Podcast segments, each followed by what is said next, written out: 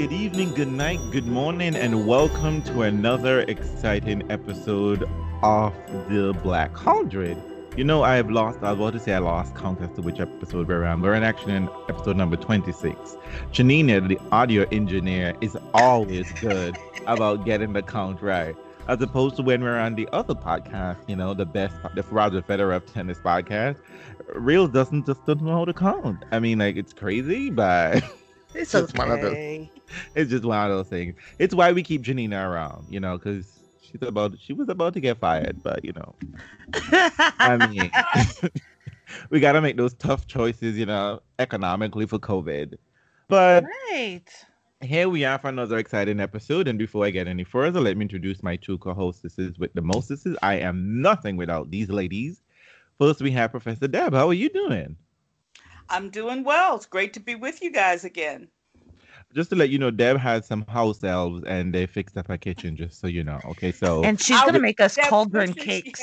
house- She wishes she had some house elves to come unpack this stuff and put it back on the shelves. But I'm gonna have Hermione roll around. Let's call Hermione and spew. I'm asking for little Leviosa. and we have Janina from far in Ohio. How are you? I'm scared. Why of the country or just the podcast? I'm afraid of the country. I'm afraid of the COVID. It's getting really, really bad again. I'm about to I'm about to put myself down. I don't know how that's gonna work out with my job, but I may just stop showing up. oh, well, uh, it, it might just be a point where no one else is showing up and you can just be in there by yourself. It's healthcare. It doesn't work that way. It is true. I worked at a hospital once, and the friends I worked at a hospital for a while, and my friends were still there, just like they didn't even let us not come. We just had to be there at all times, and we Yeah. weren't even in like essential services. You know, like we weren't even doing like you know checking temperatures or anything like that. They, we were just like in the medical records department. So it's just Mhm, like it's not a Hospitals don't shut down, period. Not They don't all. because Not you know. I I just saw medical records as just like some you know like paper hole, but they're like No, no, it's this is actually the kind of like a big deal. yeah, this is where the money comes from. That they kept they kept always saying that you know like this is the money we pay the hospital bill. I said I don't see that in my paycheck though. If we're that impressed, I, I don't see that in my paycheck. reflected, huh? so just you know funny story real quick about that it's been crazy because covid is going up and it's actually going through my office right now so we've been incredibly short staffed and the other day one of my coworkers comes to work and she is like you know i was sitting there at the table this morning with her husband she says and she she remembers that it's payday and she looked at her bank account. She goes that's it? That's all i got? I feel like i worked so much harder than this. I know, I know. i was like yes Have you ever played like video games? Uh, My paycheck feels that when you know getting a paycheck, you know, don't have a job because of COVID. But my paycheck, getting looking at my bank account, always felt like when you're playing a video game and you get half a life. you, you don't get a full one up. You know what I mean? you, you, your health bar don't get replenished all the way up. You just get like a little. Re- it's like Ninja Turtle. Back in the day, Nintendo I had a Ninja. Turtle video game, and they used to get like a half a pizza or like a quarter yeah, of a slice yeah, yeah, to get a yeah. little Yes, replenish. You had to get like a full a full pie in order to get like a full health bar and an extra one up. But ooh, your paycheck always felt like a slice. Uh, always. yeah No good. We need to all win the lotto. Well, one of us needs to win to share the wealth around. um, i'll But- i'll share i'm gonna So- rob i'll, I'll rob gringotts Hey, girl. Look, listen to me. Let me just say, I know security protocol is going to be one bitch because of one. Not only did they break into Gringotts, but after Voldemort got on their ass for that big fiasco, I'm telling you, there's going to be a dragon at every teller. like, they just don't even, they're going to sprinkle you with the thieves' waterfall. They're like, look, we taking no chances. oh man In That's fact, the truth. in fact, this is gonna be online banking. This gonna be the first time to take now. online banking at gringotts we don't want You know- any of you Steves in here. You know what's funny is as I'm, you know, revisiting this series and I think about like, why didn't you do this? Why didn't you do that? And it keeps popping up into my head like to use some kind of technology, but it didn't exist when these Well, books no, were well, no, it, exists actually, but they're saying that it did, it couldn't work in there because remember this is the 80s and 90s. No, yes. However, we did not all carry cell phones and like just text somebody. I mean, stuff like that. Well, Like, I mean, that just wasn't the way of- us, that mean, wasn't the way of life. That wasn't a part of our everyday norm. You know, all of that stuff was very new. And um, a lot of it actually, probably when she was writing, especially initially, wasn't around. Some of it. I mean, there would have been no FaceTime calls or, you know, stuff like that. right. And it, But- ca- it, I have to check myself sometimes, and I'm like, oh yeah, that's not what the world was But- like then. But also, I have to say that even though that mm, that wasn't part of the world, I mean, like even like magic, like there was no lo- no one ever used a locator spell. I was just like, like, I- like I mean, so much of what you want, some because so much of the book is finding something, right? Like you're looking for something, like Yeah. a Right, locator spell, right. perhaps. I but, mean, but you know when, when you think about the ultimate things that they were looking for like the the horcruxes and what have you that was why voldemort put so much you know put so many protections around it. And i Mhm. think he thought that they would be using more magic.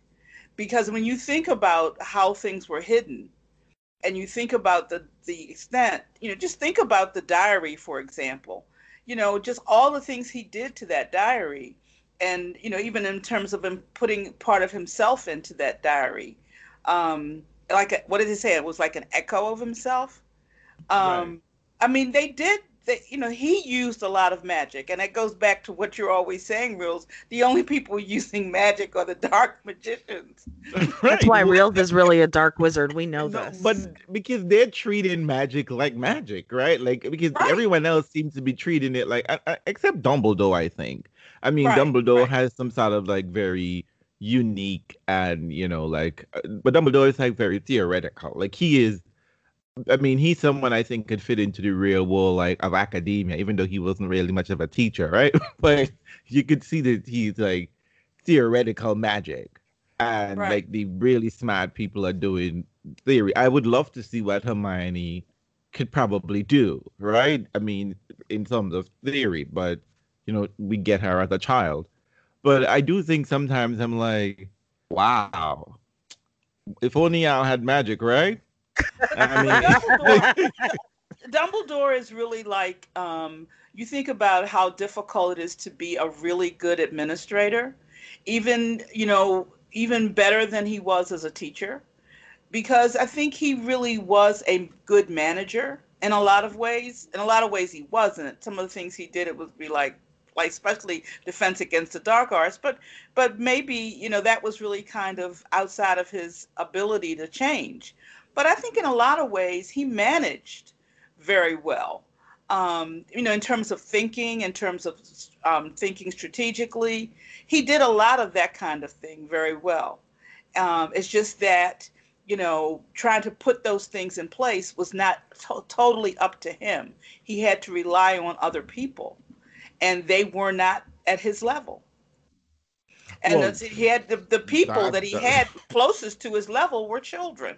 Mhm. Um, well, I don't know if it's like, well, we, well, the thing about we don't know, right? Because I, I'm very fascinated to, in terms of the conversation that he and McGonagall probably would be having, especially since they're doing some of the most complex magic in terms of Right. transfiguration, like what theoretical discussion. You know, um, I think from the we got this impression from the chocolate card that Dumbledore was like, and even from the obituary that Dumbledore was interested in dragon blood, you know, the uses of dragon blood, um, alchemy. Like those are things that just like, okay, that's what I was interested They were in. definitely higher level. They were definitely higher level. but we we got no real sense of that at the school. The school just seemed like a big crash in my mind. That you know, like when you think of like like the children never talk about making the world better.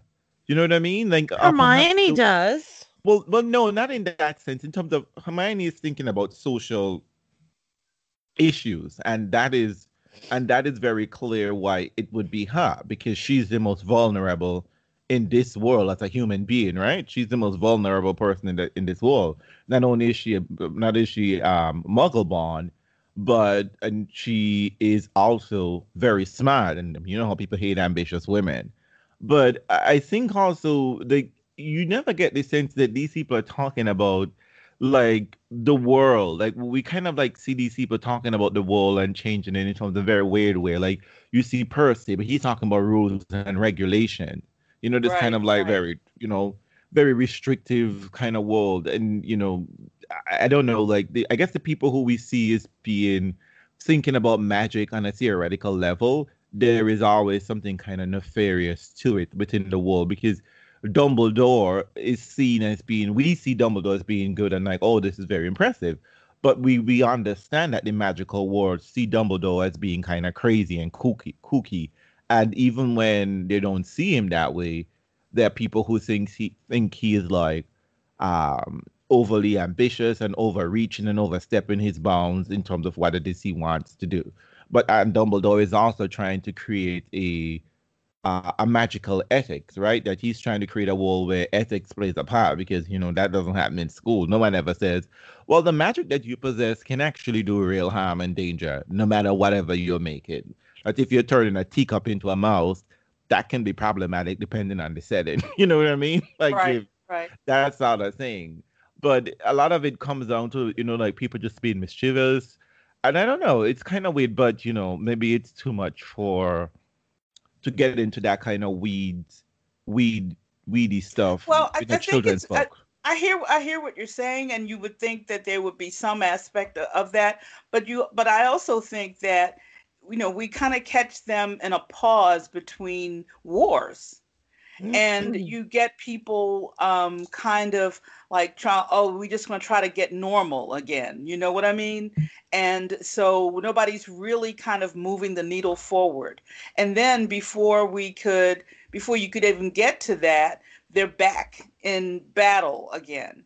So I think that's part of it too, is that we're basically the setting for what we're seeing is um, almost war wartime, as opposed to when people and of course you know usually in wartime there are a lot of things that are invented and people move from the theoretical to the practical. Right. I mean that's how different new weapons get get brought World in. War One, barbed wire. Yeah, tanks. yeah but I think that in this case, there's they're mostly um, and the, because there's so much in the defense mode that you don't see a whole lot of inventiveness, so to speak.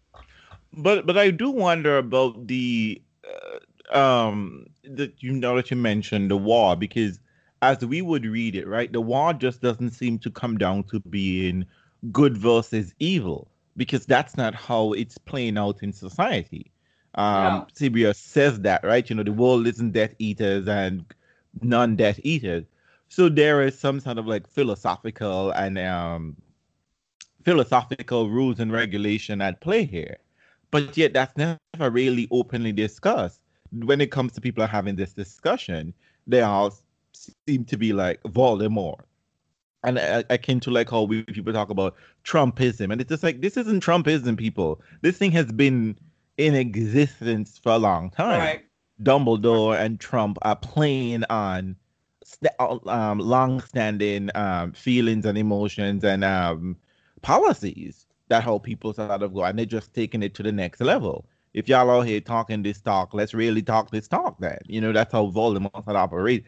And as you can right. see, Dumbledore, Voldemort isn't dealing with this day-to-day nonsense. He got no time to weed out um, muggles because he decided just like let me just kill everybody and just move on. Okay, I don't I don't have time for bureaucracy and paperwork. Okay, well, I'm just remember remember Voldemort was doing that kind of theoretical thinking when he was in high school when he was when he was um at when he was at Hogwarts and that was how he came that was how he explored the Horcruxes.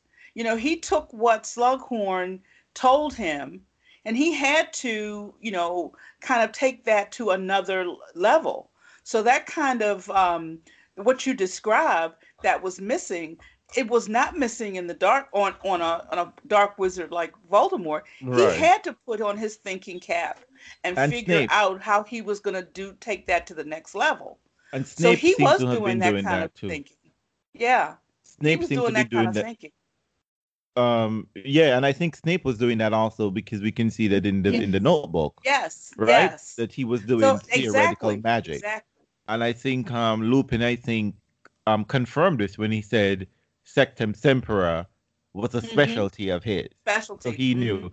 And i'm kind of questioning who was he trying this on like wh- like what was he using this spell on because we Well, saw he may this have not spell- have been using it on people. He may have experimented with it on creatures. Um, you know, um, Grindylows. Who knows? probably Grindylows James or Potter. Which whatever. is the, which you know what's funny? So today I was um I was tutoring my cousin today.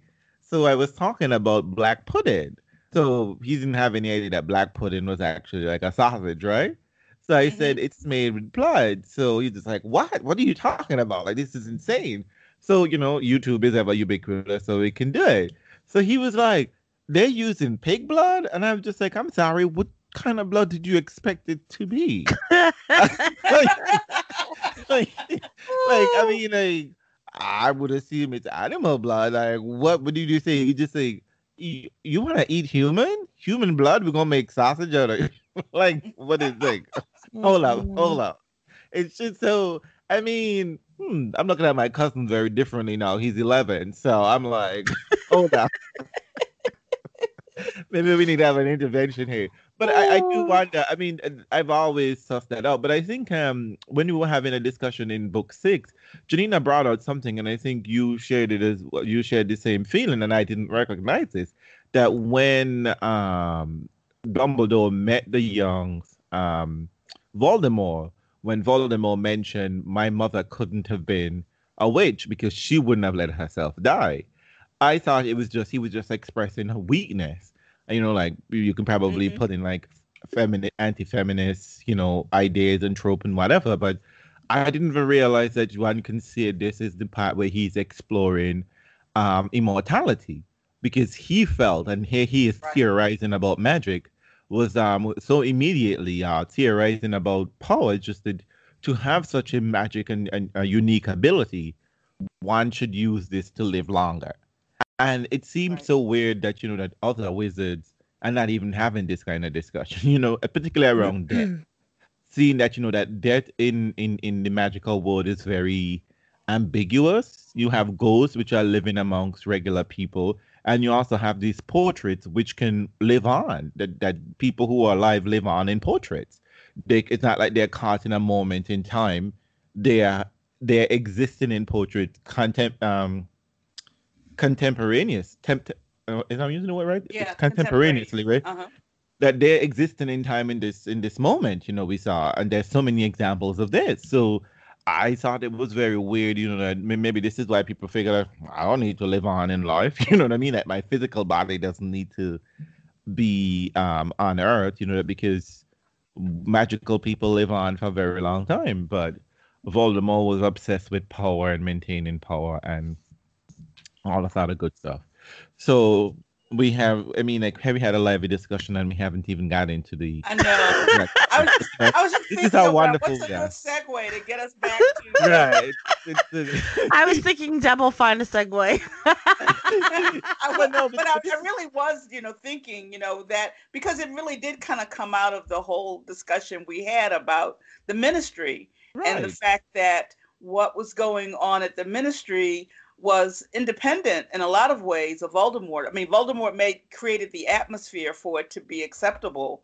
but he didn't need to tell people to be hateful or to um, you know start putting people in categories or trying to figure out who was who was um, pure blood and who wasn't and who was a real wizard and who was he didn't have to do that all he Mhm. needed to do was to create an atmosphere where that was acceptable Um, out- out in the open i would say Out because in they the were open. already feeling this yeah it way. was it was it was but it was kind of like you know you just don't do that in polite society even though it's still undergirding and so i think that that was what they you saw in the ministry um, really played out and um, you know they didn't have a lot of time to deal with that because they were running for their lives but i think it was for the reader you know it was very clear that you know just the quote that you made about sirius was very much in play there which was you know the world is not just Death Eaters and and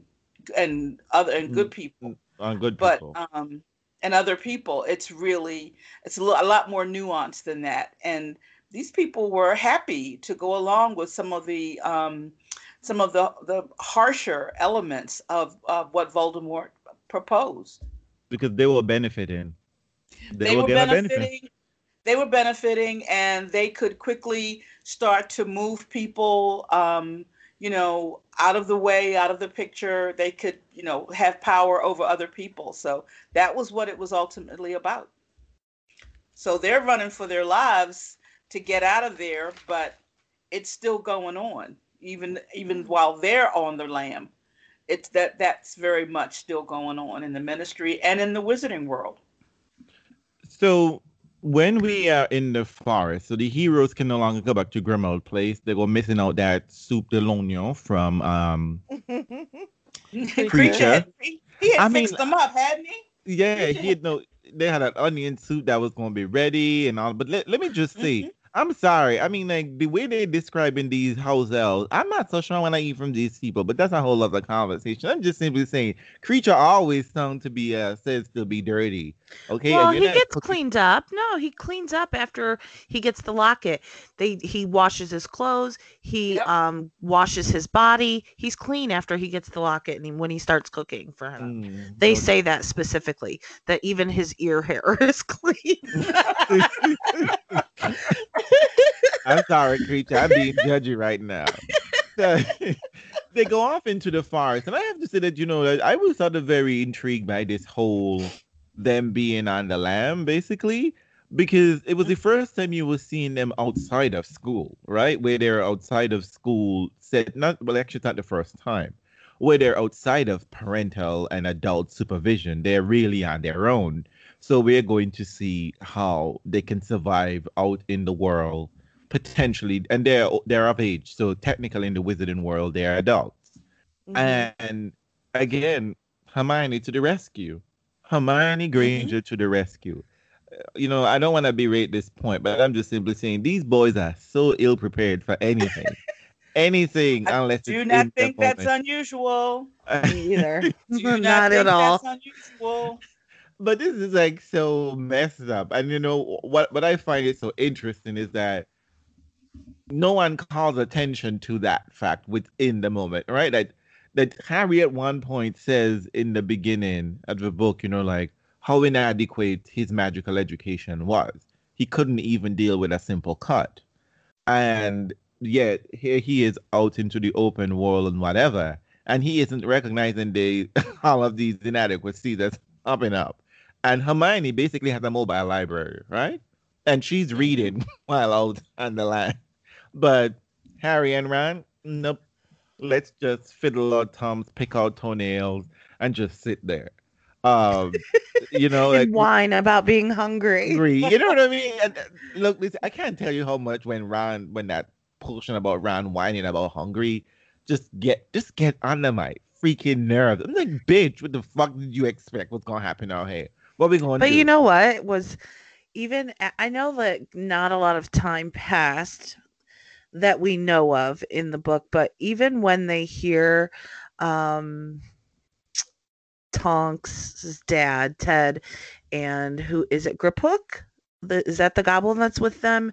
Yeah, and yeah. Dean, and they say Accio salmon. They never tried that even after that, but there was clearly fish right there. They could have got it, but they never tried it. That Nope. irritated me. that really bothered me. I'm like, someone just told you how to get a decent meal and you still didn't try it. You're still picking mushrooms. Right, exactly. Th- That's the thing that I'm talking about. Particularly, like I, I don't even know, but but you know, but it, it's sort of experience, but it sort of deals with like their whole world, right? Hermione is bougie, and I say bougie. She's very much centrally middle class. I mean, Ron being the what six of seven is all like by himself. You know what I mean? He's he doesn't know how to even butter bread by himself, right? You know, I, I think about the fact that my nephew is like 14, going on 15. And every time I speak to my sister, my sister is saying to him, Why are you looking like that? Are you hungry? Go do this, go do that. at that age, my sister can cook, like literally cook Sunday meal, and so could I. Yeah. And I was just like, I bet that boy doesn't even know how his stomach sounds if it grumbles. Like if his stomach grumbles, I say he think like it's an earthquake because he just doesn't know what hunger is, like how to fend for himself. Like, why are you doing this? Just leave the boy, just leave him alone. If he's hungry, I assure you, he will not die. Like, you know what I mean? Just like, but I think this is a situation like with, with Rich Ron has been, and we know Harry is an abused child and barely even saw the sun. Uh, he probably like pale as. I Well, and he says, you know, he knows what it's like to be hungry. This isn't new for him. He knows how to deal with it emotionally. but he Mm. doesn't know how to fend for himself, though. They don't know how No, to. pro- they they sure the hell don't. No, they Y'all don't. Right. keep eating that They sketchy don't. shit. and it was I, I- just they really, d- I mean, and then part of it is, you know, the fact. Well, I, I think in Ron's case, you know, being where where he is in the, as I said last time, you know, where he is in the pecking order of the family, he probably hasn't had to do much of that at all. Mm-mm. And but um, and Harry has has learned to live with deprivation before. So he kind of think he just kind of goes into another kind of yeah, uh, he's like, oh, well, I'm here. I am again, hungry. no Yeah. food. So, keep on but- keeping I- on. Right, and that's and that's why he's not bitching. But Ron is not used to this. That's the one thing stable in his yeah. life he always had was a good meal. If you Um, think ha- about it. poor Harry. Yeah. Harry is like Harry body's is like, hello, old friend, hunger. We haven't seen you in a while. right, I right, mean, right. We're back we almost again. forgot how this works. So let's go through the motion. Let's conserve our energy. Let's keep quiet. We don't complain. Like this is insane. Like who would you complain Right. to? But you know, like, and one of the crazy, one of the interesting thing is that Harry grew up hungry in the suburbs. You know what I mean? Hunger is seemingly something often portrayed as an urban experience, right? And so he doesn't even, and urban children know how to fend for themselves somehow, whether they're like shoplifting or, you know what I mean? Or like they, they go to a neighbor's house or something, you know what I mean? But Harry had none of that. Like just none of that exists for Harry. For him, it's just like when you're hungry, these people just lock him up in a basically a cage and just like just eat. Uh, like they, they would give him food, but it's just like here's a peg of grape, grapefruit. You know what I mean? Just like see what They you gave do him enough that. food to make him want more. Well, That's even meaner than not giving you anything. Right. it really is. and he never asked for more though. That I think he learned immediately not to. Um, I'm surprised. I'm. I think Harry, in my mind, Harry has rickets. That's the way he does. Like, he has- Well, remember, he was he, one of the things that Dumbledore describes him when he when he says when Harry shows up when he when he comes to the school and he's undernourished and he is you know because he, can see that he's not been cared for, and that's one of the things that um that that's one of the first things Dumbledore notices about him Mhm. is that he's been that he's undernourished and that you know when he arrived at the school that was the state he was in.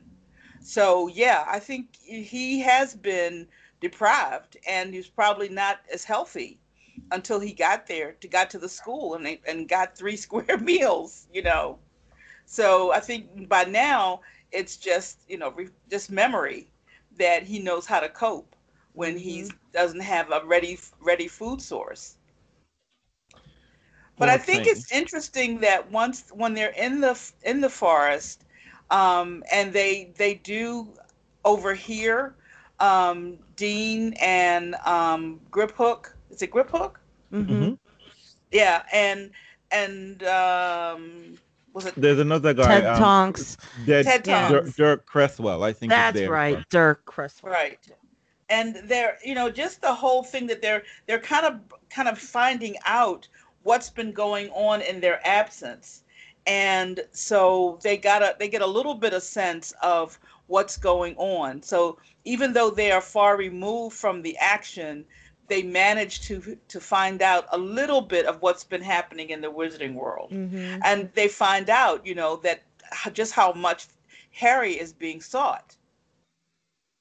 But they, but but it's it's the first time they're hearing the crazy what's happening in the crazy world, and they're not in. Usually, when they hear what's happening in the world at large, they're in safety and comfort, right? they Right, realize that they're in danger and they're literally in the danger zone anyway. Right? Usually they're at school, they're in a uh, they're in Grimmauld Place or they're at the Weasleys and uh, they're under protection. Like when Harry was back at um he was under the actual protection for the mother's spell and also the order was watching him. Um but that doesn't uh, that doesn't exist anymore. So the danger feels so close. Like, like, literally, it was pressing against them, actually, because the protection right. spell were literally holding up for the most part. Um, and we saw immediately whenever this protection spell came down, they were in trouble. But I felt really it was so weird for, for me. Um, not even weird, I should say. It was so um poignant for me that it was Dean of all of the school friends. It was Dean to be the one to be on the run. He's black, you know. So, and uh, I, I don't know why I, I guess we didn't meet so many other people. And here was somebody who was close to all of them. He was the same age. Um, Harry and Ron lived with Dean for like for six years, Mhm. and yet Dean was near a stranger. we, you know what I mean? Like they didn't feel any sense of like I don't know, like it, was- it was just such a weird um situation. You know what I mean? And Dean was on his own. Dean couldn't. Um, I don't even know if Dean could go somewhere and hide. Like Seamus wasn't around, and it was. But no, Seamus has to go I back to people- school. I, I suspect that people were, um, you know, depending on when things went down, people kind of scattered, you know, and so Mhm. you don't have the group that you were hanging around with before, and um, and I think you know probably Seamus has got a, a little bit more connection in the wizarding world than than Dean has. I mean, Dean does say, you know, his dad his dad left when he was a kid, but we don't know whether or not is. his right, and we don't know he and but they he they suspect the dad was the was the wizard, Yeah, but they don't and- know. But they don't know, and we you know we don't know was his dad killed in the last of Voldemort you know war. Um, well, actually, but the mother couldn't. But the mother couldn't. Well, the impression I always got that the mother couldn't even identify this. And I'm I'm assuming that Dean's Dean Dean mother and the sisters who she remarried, they're all Muggle, Right, right. and that whatever relationship she had with this man, he never said anything at that point. And I think J.K. Rowling made some kind of assertion that the father was in fact a wizard, and you know is killed in the first Wizarding War, but you know there is no way of tracing any of this because the woman is Dean's mother is removed from the magical world, and Right. no one. This wasn't like military where you like send a letter to, uh, you know what I mean? Like you send some to you know to um notify the widow or the next of kin. So you have this situation, but I forgot that all wizarding families, that all school age children would, um, they had to volunteer. They had to show up to school. It was mandatory. Yeah, yeah. So Dean couldn't even go to Seamus's house to um hide basically. But you know, it just all seemed I I, I thought I would have thought that more people would they would have encountered but the snatchers. I think more people were in the in the forest and the snatchers were roaming about. And I'm just like, well, surely ro- roaming mm-hmm. around England ain't the place. Y'all got magic. Ain't no way of hiding people with magic. Like, like I am so confused. The like a lot of the problems that I see cropping up in this magical world, the solutions seem to be so human, like so non-magical human. Let's run and hide in a forest. Okay. Well, I mean, part of that was, you know, was was because Hermione was the one basically making the decisions ab- about stuff like that, and No. she she went with where she knew. well, I wasn't talking about Hermione really. I'm just talking about these these in people. general, people being on Oh, the run. general. Yeah, okay, because yeah, because clearly a lot of people are going into the forest because that's where the snatchers are. I mean, Right, right. it seemed to me like I mean, Hagrid is putting y'all to shame. A giant is hiding in the mountain. A giant, a giant and a half giant, and they are getting and no one has caught them yet. I'm just saying, magical people, get your shit together. Get it together because, I mean, two mountains are hiding in plain, you know, where you can't hide in a mountain. and y'all are running around in the forest and y'all getting caught. I mean, come on, people. We're not doing Well, this and right that- and well, you know, it's interesting because at this, if we, if we, if you think about, you know, they probably don't have a lot of options. You know, I mean, everybody knows where, because you're a wizarding, fa- you know, there are not that many wizarding families. Everybody basically knows where you are. So, you know, you don't have a lot of options for hiding. Now, you know, Hagrid has a relationship with the giants and so he he basically is going to a place where you know he he figures he can hold his own but most of these people don't have a i don't think they know of a lot of options but um you know that but i do think it's interesting that you're supposed to be magical but you basically can't keep yourself can't keep yourself safe Mhm. um sort of like american exceptionalism I'm just saying, go abroad. oh. go abroad. I mean, you know shit ain't going Yeah. on in France. There isn't a French version of Voldemort. Clearly, I mean, one of the reasons. is there what I mean? somebody at Beauxbatons who'll take you? Exactly. I mean, because I mean, we we do have this sort of. I mean, like, uh, there is historical reference, right?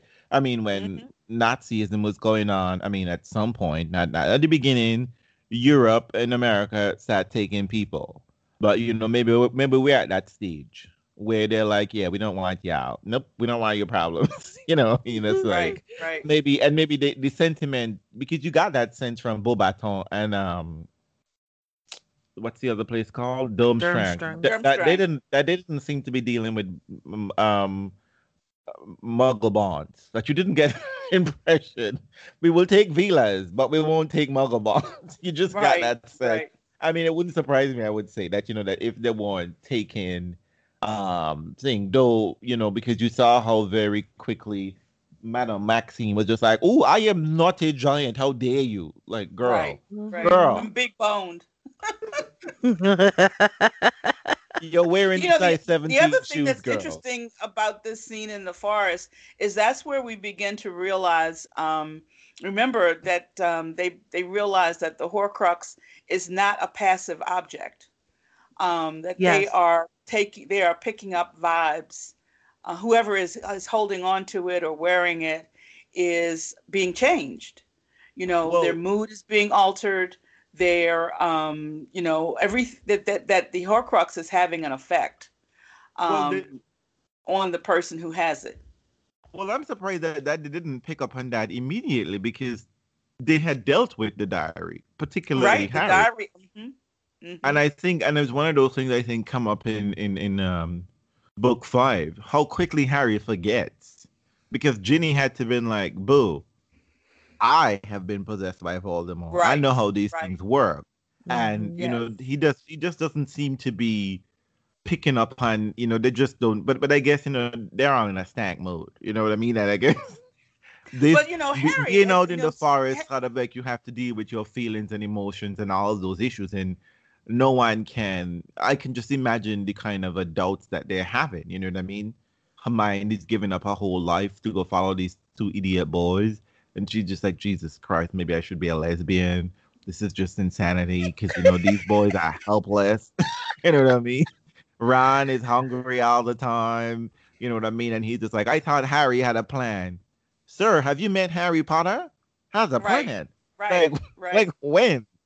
when, Like but, when y'all were it- 11, y'all jumped down in a hole and, and figure it out at every door. You literally And- it out at every single door.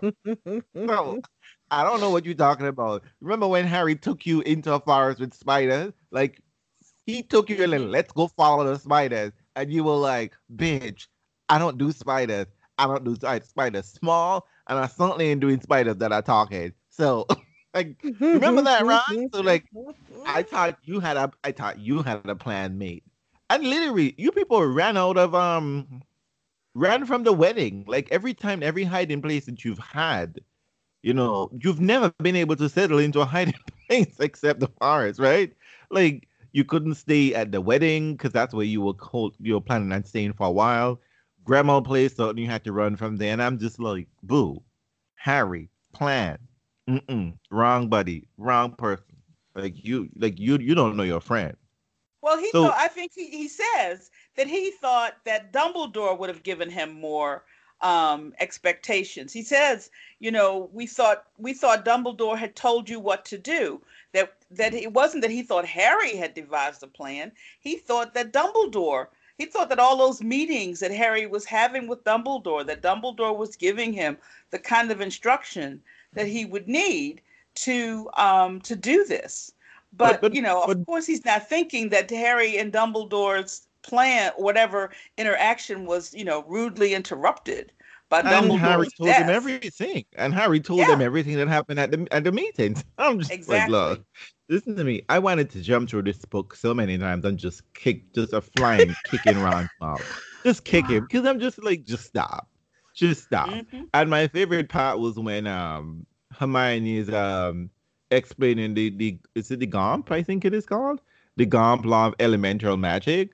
I'm like, girl, you see, this is why I'm getting annoyed. This is like basic magical understanding, right? These are the rules of magic itself, right? And these Mhm. idiots don't know what you're talking about. See? This is one of the part I'm just like, I can't. Hermione, pack your shit up and go to Australia. Leave these bitches to themselves. Leave them alone because they are a hindrance. They're not a help. Because But she knows again, she knows this stuff. And even she goes and she steals the eggs or whatever and she makes breakfast. Save an egg. You know that you can multiply it. Save a fucking egg. so you're not starving. It's like there's so many ways they could have done better and they just don't.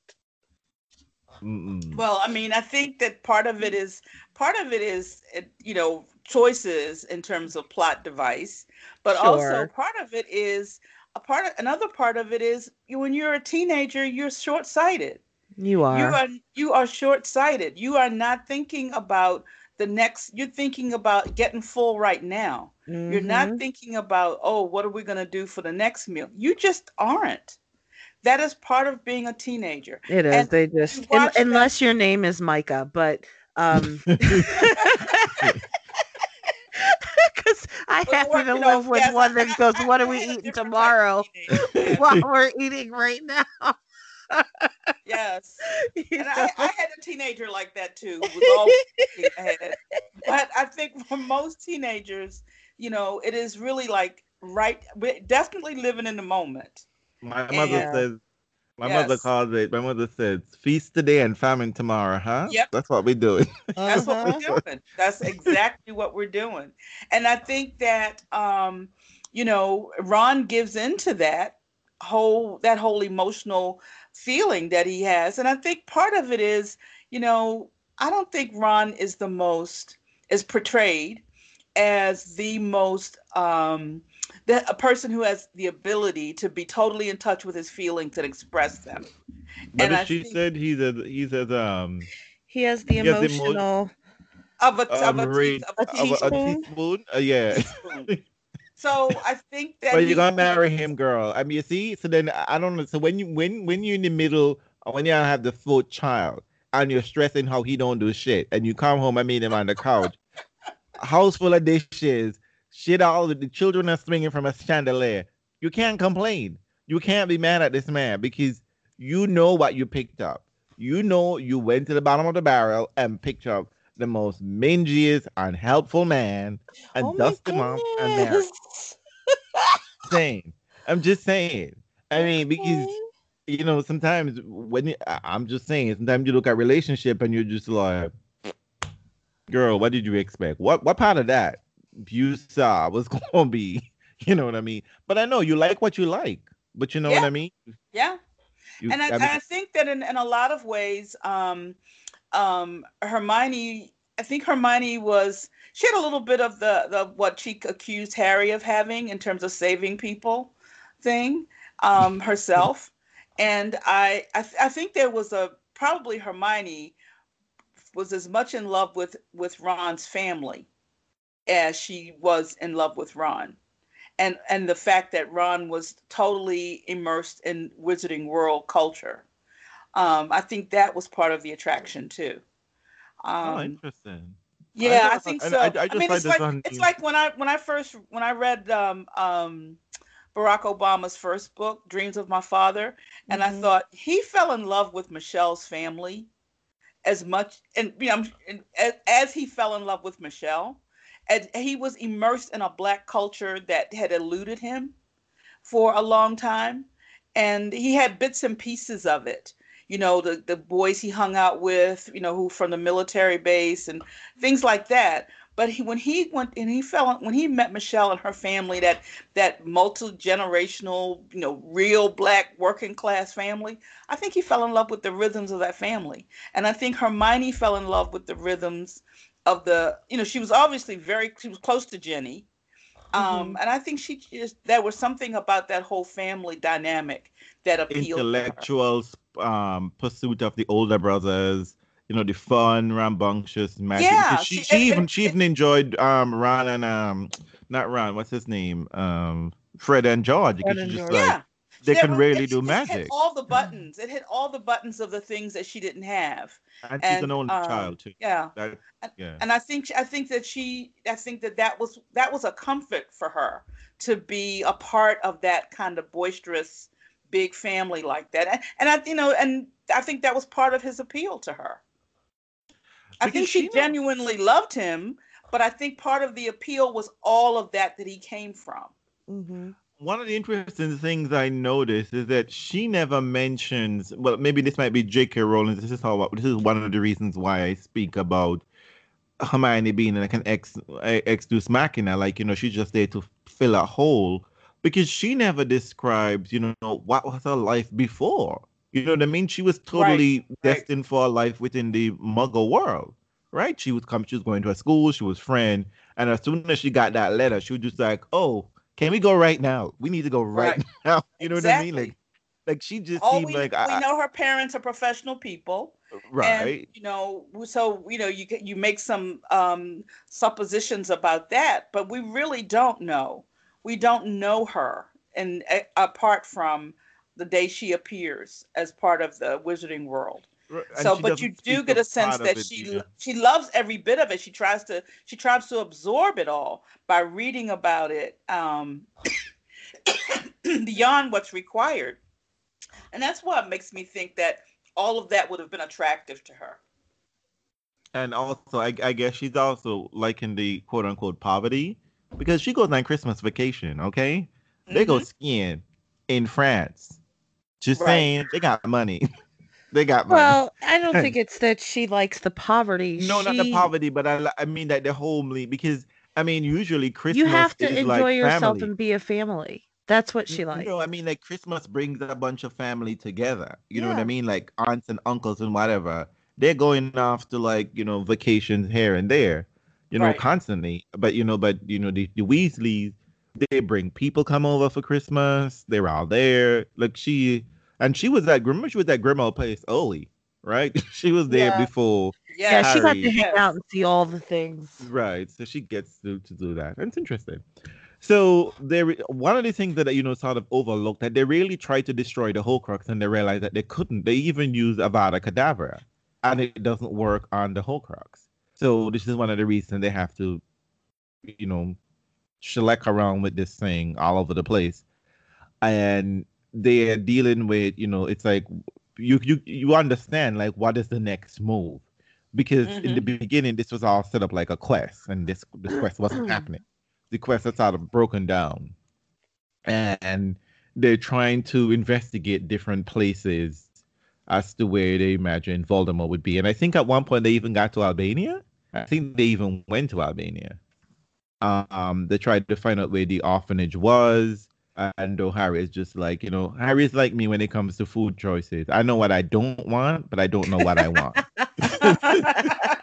so he's just like, I know this ain't the place. I know that's not the place. Then, bro, like, where can we go? You know what I mean? So there's a whole bunch of, but you know, I, I guess one of the things I thought of, we, we talked around this sort of when, is that this is the first time they're on their own by themselves, right? They have to deal with each other, right? There's no distraction. There is no different class schedule. There is no Quidditch. There is no, you know, like other people to even talk to. Right. No Neville. They have to. It's like it's like parents in COVID now have to realize I might not like my child. You know, like I totally enjoy all of my child. You know what I mean? And I think this is what they're seeing. It's just like we need breaks from each other, and there is no way. It's like they live in a studio apartment. Three people live in a studio apartment. That's problems because a studio isn't even big enough for one person. So they, and they really can't and they have to put protections around them so they can't go off they can't they, really go far exactly you know to to to get some you know, to make some space because they have to keep these protections around you know their area and so they don't know whether the really protections up... are working yeah yeah they have to be tested and they don't know per se if it works at all so we then get the big fight where ron right. and you know harry have their little tiff going. Did you feel sad for Harry when that happened? But it, it, you know, I'm already was salty with Harry when Harry treated um Lupin. So I was like, of course this asshole was gonna be. But I understand. But but you know what? But but in many ways, in many ways, in this instant, I was like Harry. I was like, uh, uh-uh, you know, I'm this way. If if if if I if one of my friends and I got into some kind of argument, I am so adamant. If I know I wasn't wrong, I don't give a shit. I ain't saying nothing. I don't care. If I know I wasn't wrong, if I cleared my conscience and I said, if I was wrong, I would say, okay, I was wrong, you know, you know, maybe time would cool and whatever the case to be. But if I know I didn't do anything wrong, nope, I ain't saying shit. Nope. And I, I, I agree with Harry here because I really thought Ron was doing too much. You know what I mean? Like, I know, yeah, know, he should have understood what was going on here. But you know, I know everyone's trying to blame the whole Horcrux and all of that, but you know what, boo? That's you. It's all you.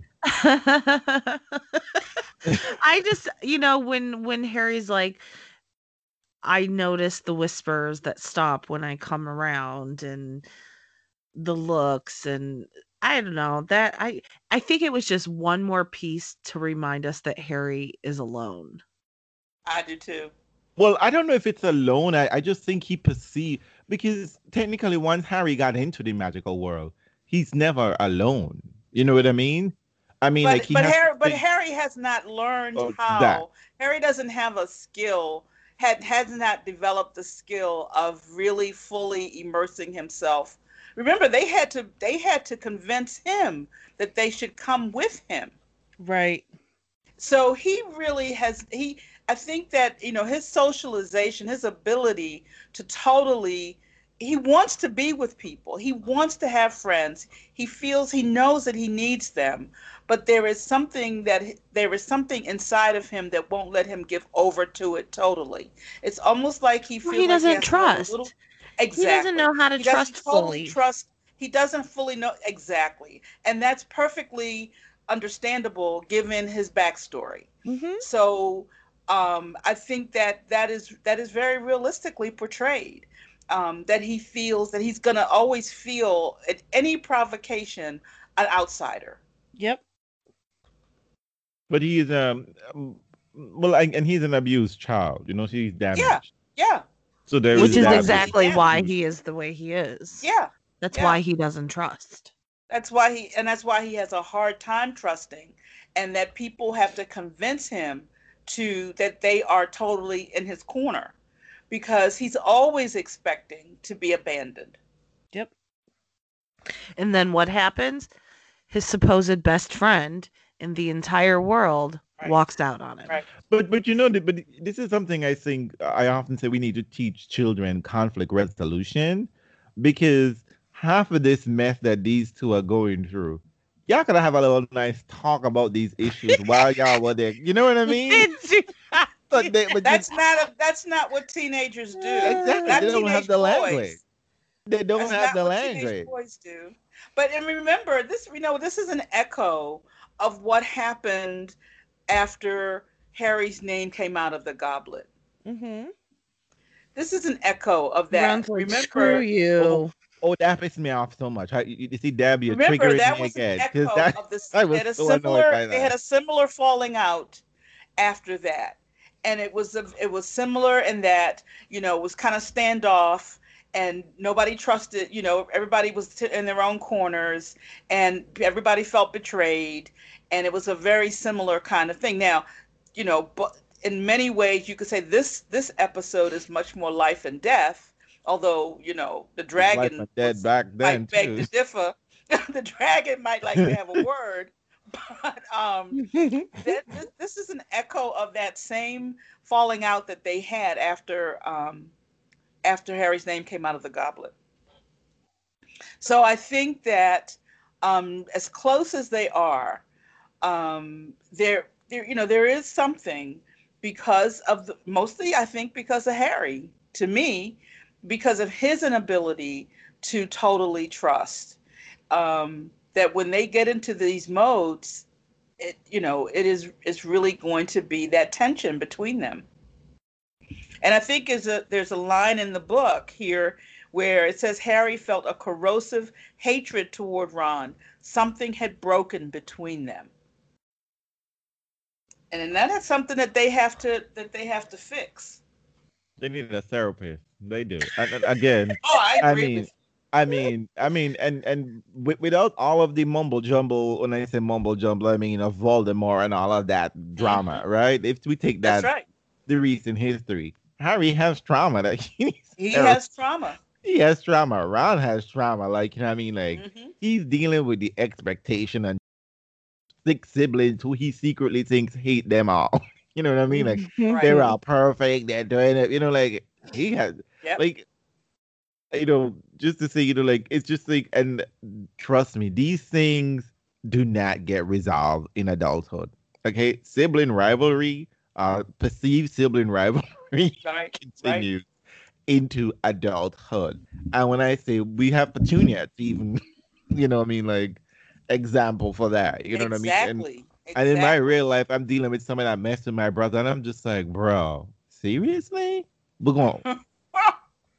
my my sister uh-huh. sent me. My sister and my mother sent us like you know like candy from Caribbean Candy, and he's just like, his package is bigger than mine, bro. we, have gone past that. Like, I was like, like there is no kissing contest. We're adults. We're not like newly adults. We're like full grown adults. That man complained to my sister. He complained to my mother or mother, and then he called me and complained about it.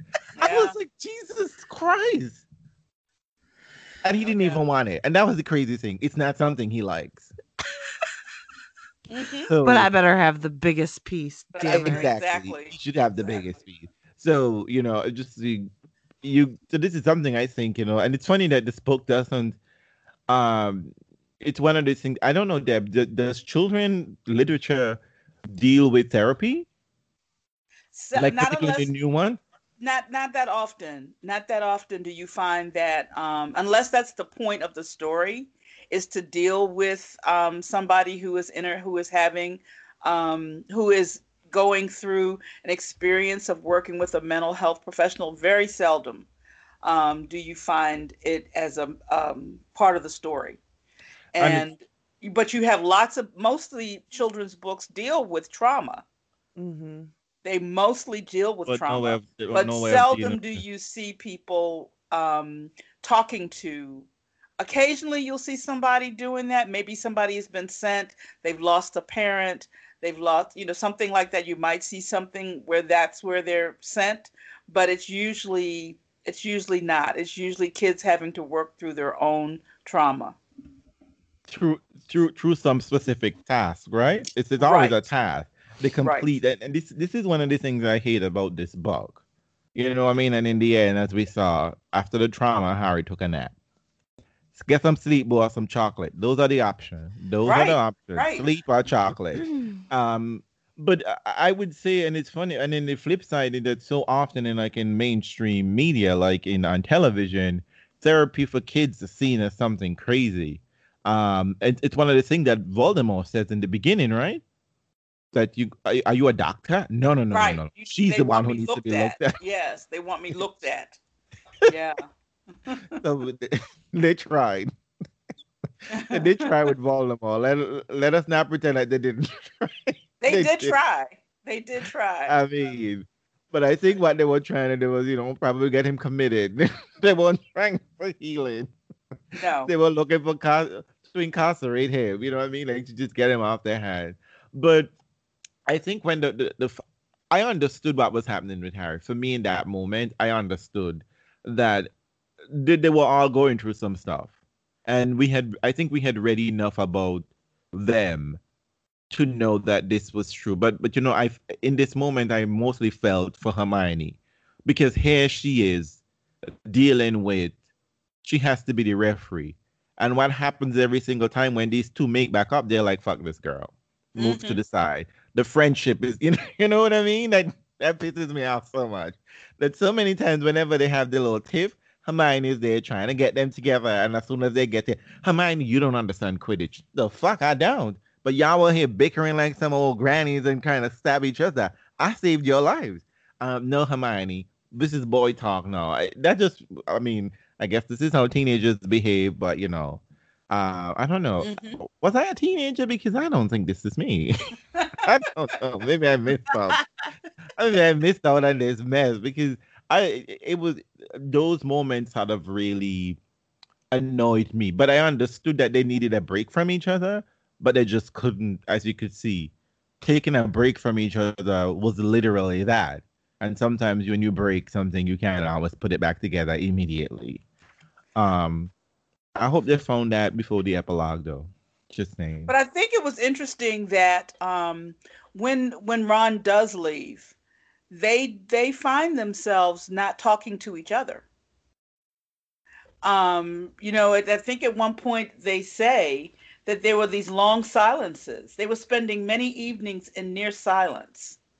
And I think that there was some some role that there was a role, of course, that we know that Ron that Ron played. And I think that is lets you know that they are a unit and each one of them was an important part to play in that. And when Ron was gone, it made a difference. It wasn't just that, oh, we can, you know, we'll just keep going as though nothing has happened. I didn't and see it, it like that. Just, Interesting. I'm, I'm, I'm curious. It wasn't just because of, you know, Hermione and Ron's relationship. It was really, you know, it was a hole. There was a hole there when Ron was gone. Hmm. I, I mean, I, I definitely agree with you. There was a hole. I never considered that Ron was the conversation starter or the one that like. No, I don't think he. I don't, no, that's not what I mean. I mean, I mean that be, with those silences were not about needing Ron to do the conversation. Those silences were about the fact that there was a missing part. I thought it was about um Hermione was heartbroken that he was gone, but her yep. loyalty was with Harry in that moment in but she didn't know how to talk to Harry about that. I really didn't feel like it was that Ron was missing. I felt like it was that they were both hurting because he was gone, but they didn't know how to talk to each other about it. Like they didn't know if it yeah. was okay. Well, well, I mean, I mean, if if we can apply, I mean, I think both of you are hitting the nail in the head, and I would add something else to the conversation here. One, I would say that it is true there is a part that is going on here um, it, it's like a trio that it, it doesn't work unless the three pieces are there, right? The unit doesn't work unless mm-hmm. they're all there. I mean, they're both hurting and whatever the case may be. And Hermione is looking at the bigger picture here, right? And I think it, in a moment that always happens for Hermione is that she always has to sacrifice self, right? She has to put her needs to the side for the bigger picture. And part of that bigger picture is the continuation of whatever Harry is doing, right? Whatever her right. instincts are pushed in the back. She didn't want to go to the ministry. You know, she keeps telling him about, you know, like um Voldemort and all of this thing, and you know, like she was suspicious about the book and everything. But whenever they come together, they gang up on her. And in this particular mo- uh, moment, it's very personal because Ron is not just her friend; Ron is her boyfriend, right? Mm-hmm. And he is mm-hmm. that emotional um stability and that emotional bomb for her. But one thing I think we don't we don't really we've never really explored is how these three children have not have individual lives in school or by themselves without there there's it's a life that's built around each other. You know well, what I mean? Hermione has. Well, well Hermione, Hermione does. um, Hermione has an independent life, but it's funny enough that we never see that. We Right, we, we right. No, but we do know that it happened. No, we understood that it exists. Whereas right? Ron and Harry take every class together always. Right, They're but, always but we always follow them, right? Right. But but it- Right. we did, right. we didn't even know Hermione took runes. We didn't even know runes was a whole different language, right? Until it Oh, we- I becomes I think No, at we- some point we knew she took runes. no, and we didn't. I think maybe hmm, it's probably mentioned Wasn't on a that, wasn't that that year that year when she was doing When the she time dropped- turner and she, Yeah, when she dropped out of Trail of Wine or blah, what's her name? Trelawney, Trelawney's Trelawney. Trelawney. Mm-hmm. class. I mean, a Which free is period fucked. when she dropped that free period because that's just, Right, right. to- She about said, I'm not, I'm, when she decided she But would no right. waste her time. we But you see what don't focus on her journey We when never she's go with her doing anyway. stuff. Right. right. unless Well, I mean, we, we But it's never- not her because most of story. The book is no, Harry we get Potter. that. We It's told get that. Harry's eyes. But but you see this, this. Right, but this this interesting thing about this story, and one of the interesting thing is that though this though this is told, that what is at play is a larger there's a larger implication for everything, right? That we realize that Harry is the accidental protagonist, right? If we learn mm-hmm. nothing else, that you know and what I mean. and like, there are times we know that Harry is an unreliable narrator. true. That we're, that we're seeing. I I remember once being at a at a at a Harry Potter conference, and the um le- the the guy giving the lecture said, "Now, really, how reliable?" He was talking about the first couple of books. How reliable is a twelve year old boy? you know, True. how re- how reliable is a teenage boy to give you the insight you need to totally understand what's going on in the world Anything. exactly And and that's so funny i mean because so th- that we we know that with this with the whole incident with snape um that everything we see we see through harry's eyes Well, that I think that's one of the trick about this book, right? Is that Yeah, we are told yeah. from a third person narrative, but it's very clear that the, that the narrator, it's very sympathetic and it's and it's very sympathetic, and sometimes you can't tell whether this person is Harry or a third person who knows everything, right? right right. It's, it's it, but the, but the third person narrator is seeing it through harry's eyes. Is seeing it you know from like looking over look standing on harry's shoulder. Right. The, the third person is very much interested in Harry and Harry's Right. journey. and But following the- harry around uh, following Harry, but but we know that Harry is only merely accidental to this to the whole plot, really. Though he's central, that he can be central adjacent, really, because it's Mhm. it's really just this one man obsession with Harry. The problem of this, the, the problem that the magical world is facing, had been set up before Harry existed. Right? He was Yes. creating Horcruxes. He was looking to dominate, take over the world, and that is a problem that has to be taken care of. But what I find is just that so we we often get so I, I think for Hermione, in Hermione's situation here, I find that so often like she's supposed to be. I think we, I would have liked to know more that, that the Mhm. courtesy that would it that, that for how much she plays out in this whole situation and just little things like you know what I'm saying? Just the knowledge, just the quick thinking. Everyone says Hermione is. We, we know we point out to Harry being the reactor, but when the fight breaks out, it is this homegirl who's getting shit done. It's she who knows. yeah I mean, magic. and that's why when Sirius says to her, "You are, you really are the brightest witch of your age." You know, everybody knows that that is that that's where that's the person not only who has the knowledge, she's also knows how to apply it. but we should see how this all turns out in the end. How much time do we have, Janina, so we can get into? Uh, Well, we I think we're go- going to need to to do a little bit of dig of, of really close examination when we get to Godric's Hollow. Oh, but well, Deb is Oh, for basically saying, sure. Janina, that we don't get to go to Godric Hollow just yet. No, that's fine. We can we can wrap up and and next time pick up and do a deep dive. I, I really think Godric's Hollow and It's that whole stuff. I episode love there, that. and and I think that really requires some Talk careful about trauma. Talk about trauma. Yes, yes. Yes. Totally. Right.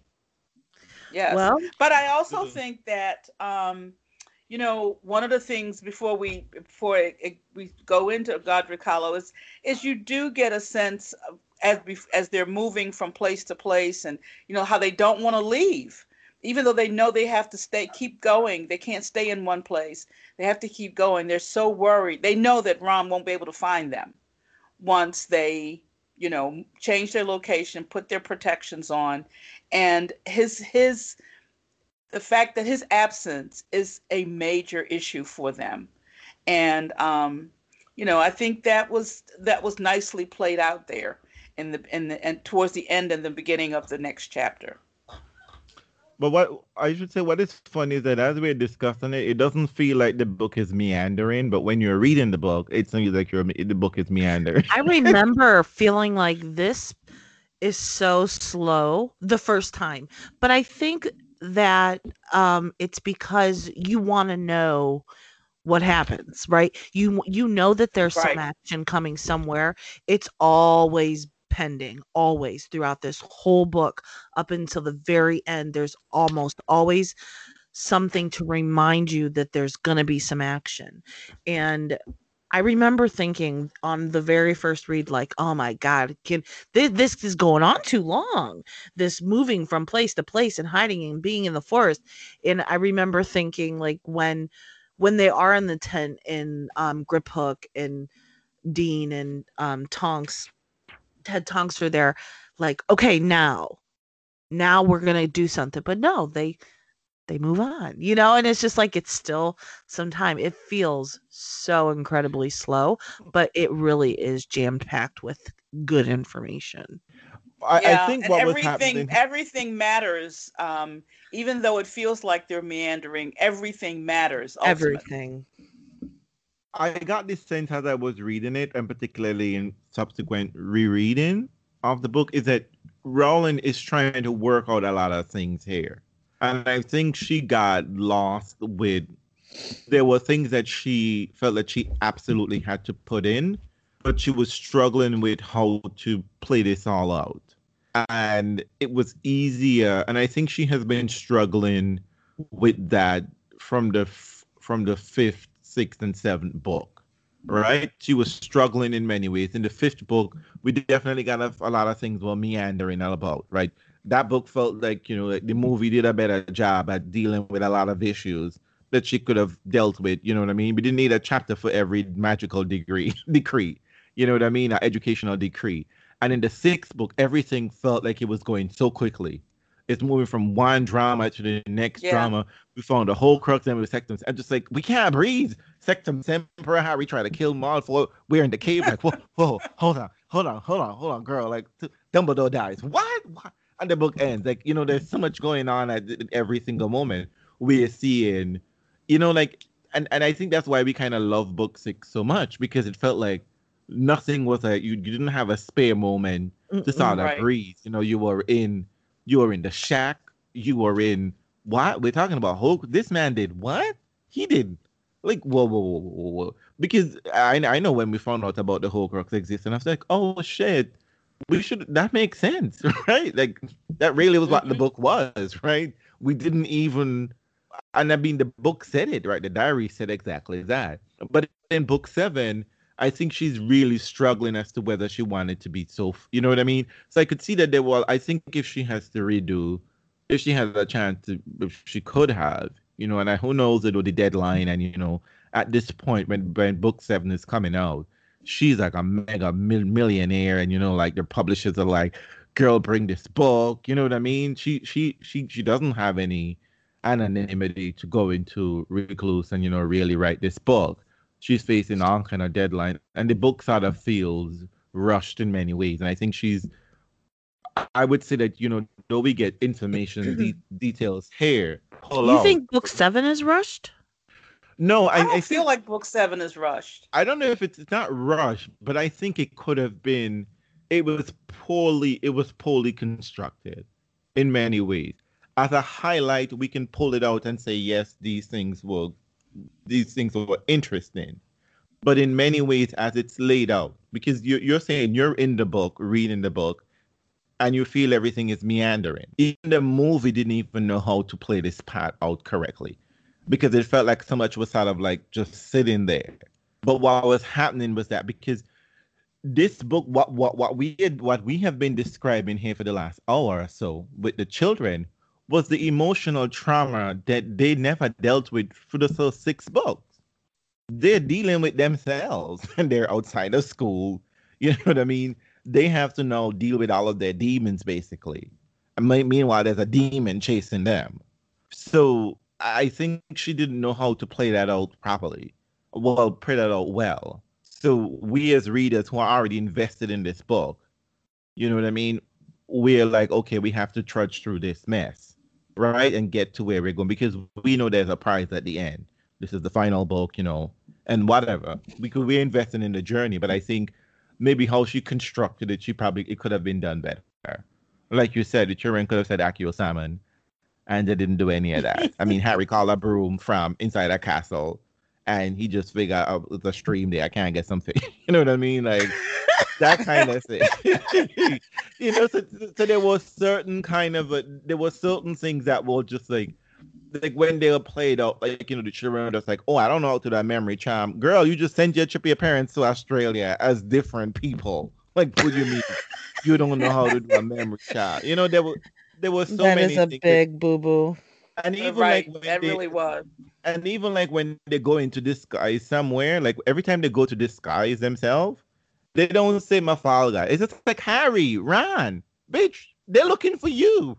I mean, who isn't gonna turn around for the sake of Harry?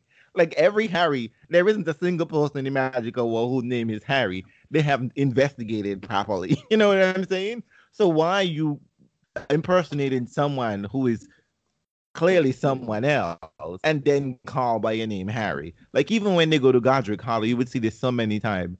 Harry, we shouldn't stay here. Girl. like stop doing this. Hermione, where are you? I'm just like, oh my god. You're supposed to be in disguise, incognito people. Like Yeah, ooh. be John and Sally, damn it. Exactly. you know, so there are a lot of things that I think sort of like I mean, that she just didn't I feel like it could have been she needed someone, and I, I don't know if someone works with her. Like if she has a um she has a she has two editors. She has a British she had a British editor and an American editor. No, but but I mean like if not, those are people who are just going to probably I don't know, but they're thinking dollars and cents, right? But I mean like if she has like a friend or some like a group, a trusted group of people who she can discuss book with the, the layout of the book. You know what I mean? I, I don't know. I, I, I just think sometimes writing is a sort of a collaborative effort. But at times, if I'm trying to think I'm writing something, I would discuss it with people to see can this work? You know what I mean? Like play out ideas. And mm-hmm. I don't mm-hmm. know if she wrote like sometimes I got the sense that when I'm reading this book, seventh book in particular, and even book five, that she was doing this all on her own. She was just like, no one talks to me. You know what I mean? I think I am thinking. I think this is why I think book five. Sometimes I like book five because I think she was going someplace with book five, but she was really trying to describe how these ideas are dangerous beyond the figure of a Voldemort. And then it turned into just being about Voldemort in the end. You know what I mean? I think someone said, girl, this is going too dark. This is getting too crazy. It's too complex for children. Just deal with the figure, like, you know, the, the evil figure and when this man is dead, yay, all is you know happiness is restored. And then we know that doesn't work in real life, right? It doesn't. right, know? right. Just just getting rid of the figure, the evil figure, doesn't do anything. You know, like look, we had all our jubilation last week Saturday, and guess what? We're still dealing with the shit. so I don't know. I mean, that's kind of how I feel, you know. But you know, but it's still, it's exciting it's an exciting book nonetheless. I'm excited know. to go to Godric's Hollow. I know you are. I like this part. I like this part a lot. I, I like. Well, I, I actually like the lead up to it when they when she discovers the mark. Yeah. When she discovers the the the mark, and um, and then then you realize that the story has two two um, storylines that have to converge. Right. Right. And No, Because we Yeah. still don't even know what the title of the book means. We don't this know what the title of the book means. yeah. But we We're like, can't- what the hell is this? But we can't Right. even get into that because so much crazy shit is happening, right? That's you broke right. into the That's right. ministry. Ron has left. What does this mean? I have a question Exactly. to ask you too, and we can we can wrap up for sure, Janina. I promise. Is that when Ron left, what did you think was going to happen? What did you think this mean in that moment? Uh, the implication for the book. I, I thought they were going to be estranged longer than they were. Um, I thought that that Ron, I thought I knew that I felt like they would come back together, but I felt like it was going to be at the end.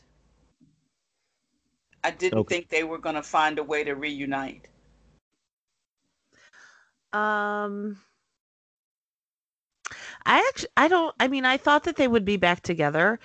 When I'm actually at that part right now in the book, where he, um, I just finished that where he just returns, hmm and it's actually, I think, quite some time.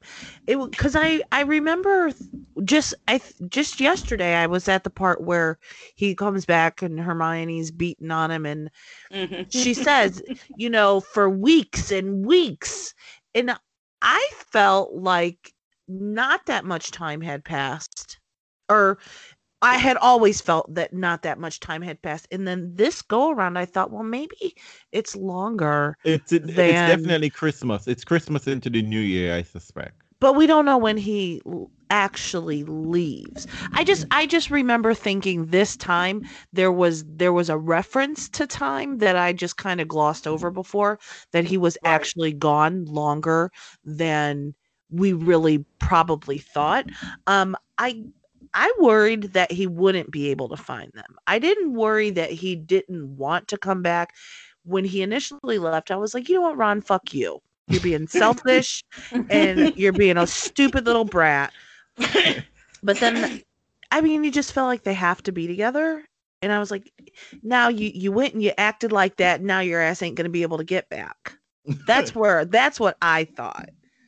Well, I mean, and that was and that was the way she wrote it for you to think that way. Remember, she they they didn't want to leave where they well, were. yeah, because they were hiding themselves. Yeah, because they knew that once they did, that Ron wouldn't be able to. They felt that Ron wouldn't be able to find them. So I think that you know you, we were expected to think, oh, once they once he goes and they have to move on, how will That's they? it. That was what I thought. How will they ever get back? Yeah. Um, there because we know that there's going to be a whole lot of stuff that's going to get in the way yeah. um, you know, there are going to be other things that are going to be thrown in their path. So him getting back is going to be much more difficult. Mhm. So yeah, I, that was the way I thought it was going to, but I thought it was going to take even longer than even if it was weeks. I thought it was going to be, you know, even longer than that. Well, Janina, there, there are. Well, first of all, you should know that this whole story happens within a year, right? Like a school year, which is so. cl- I thought was lazy. Um, it's wrapped up. You know, we just missed off. We just missed one year of school, but I guess in many cases, you know, because Voldemort is definitely on the hunt, because we didn't even Well, deal how with long that. did you want it to last? Well, I mean, it was the No, no, no. It's been the structure of each book. It's been the yeah, structure of every each book is a year. No, but I'm simply saying they broke out of school. And meanwhile, there is something I guess we'd have to discuss next week. It's basically we haven't even discussed um Voldemort journey. Voldemort is on is on a is on a mission too. Yeah. Right? Yeah, And yeah. we sort of like I have to say, like so often we ignore Voldemort. we like whatever. Which which It's because he's just like. He's just like lurking, like the badass that he is in the background. Well, it's not even that, but, but And- I, I think it becomes like we would see like in the book, really, like you know, like he isn't even that relevant. You know what I mean? Like, let's not give this man, let's not let him suck up all the oxygen in the room, which he likes to do. You know what I mean? But I, I do think, um, for me, I, I thought it would have been different because once they had left school, I thought it would have been different. But there is a timeline. It's very, I think it's almost, it's implied that when they're in the forest is just sometimes in late September, um, because school because while they were at um, Grimmauld Place, school was started, Yeah, they And it's- mention, oh, we should be Yeah, catching and the I train think- today. Right, and I think at some point when Ron leaves, it's closer to December, like Christmas time, and he comes back almost into the new year, and like sometime near spring because we don't see, um, and they're there, you know, with their little adventure in the springtime, because Yeah, it's Easter holiday right, because Draco goes So- home for Easter. right. So I guess and Luna is taken off of the um train, um, at Christmas, I think, or something like that. Mhm. um when she comes back from Christmas holiday or something like that. So I think that is the timeline, and and I think they get snow, and I think I think when they get caught, there is no. well, when they go to snow. Godric's Hollow, they realize it's Christmas Eve. right? So, Right. um, So we do have a timeline, and it is Yeah, the same as and every other they- book. they Stop talk- complaining Right. about that. Before No, no, they, not complaining- I'm before they go to about that. Godric's Hollow, they talk about how the weather's getting colder and cold- colder. right, Yeah. right. So no, And what then they I didn't think they go plan to for snow, and yeah. then they hear the Christmas carols, and it's clearly a celebration of Christmas Eve, you know, service at church that night. Mm-hmm. So, I mean, we are given a timeline. Um, and as we talk about it, I think Ron was gone maybe for some months, Yeah, I think like um, well, he couldn't come maybe back like for some two. Yeah, well, yeah, because I I think when know, he comes we'll back, see. it's definitely cold. It's definitely cold when he comes back.